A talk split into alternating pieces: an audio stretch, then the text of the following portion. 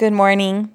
This week's Parsha is actually a double one for all of us outside Eretz Yisrael, Matos and Maseh.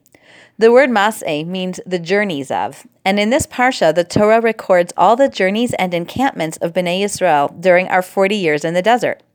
The pasuk says, "Vayichtov Moshe," and Moshe wrote their goings out and their journeyings, and then pasuk by pasuk, the Torah tells us where we started to travel from and where we camped, and again where we journeyed from and where we camped over and over, 42 times. We know the Torah doesn't waste any words, and we also know we don't need these places as an exercise in mapping skills or historical geography.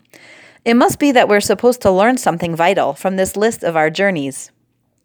One lesson we can glean here is recognizing that it isn't only destinations in life that are important, but it's the journeys as well.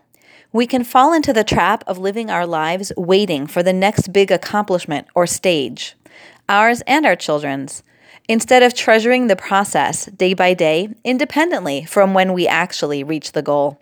We tend to wait eagerly for the time the baby will finish teething, or the preschooler will be toilet trained, or the teenager will wake up early on her own, and on and on and on.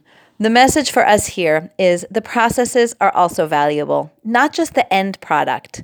Enjoy the journey, appreciate it, recognize the process as being worthwhile and beneficial, apart from the hoped for future accomplishment. Interestingly, Rashi provides a mashal, an allegory, to help us understand these 42 journeys, and tells a story of a king whose son was ill, and they traveled far away to find a cure. On their way back home, the father recounted to the son each place they stayed at on the way and what had happened there.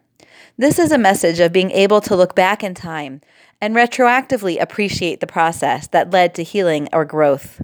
I'm sure we can all relate to this and look back in our own lives at our own life journey, where looking back, we can see how each step led us to where we are today. But the Or HaChaim says that Moshe actually had a little notebook, and each time they traveled and camped, he wrote down a pasuk describing that journey in real time. Then, in Arvos Moav, Hashem told Moshe, Now assemble all the psukim recounting the journeys and put them in one place, which is in our parsha. This is different than Rashi's mashal of looking back in time. The Or HaChaim recounts Moshe recording the journeys as they happened, place by place. To me, this is a message of valuing and appreciating life's journeys as they're happening, not only eventually being able to look back in time, but finding the meaning in our journeys day by day in real time. For today, let's try to savor each stage our children are in and the stages we're in as well. The journey itself can be meaningful and beautiful. Parshas Maseh reminds us to appreciate the process, not just the destination. Have a wonderful day.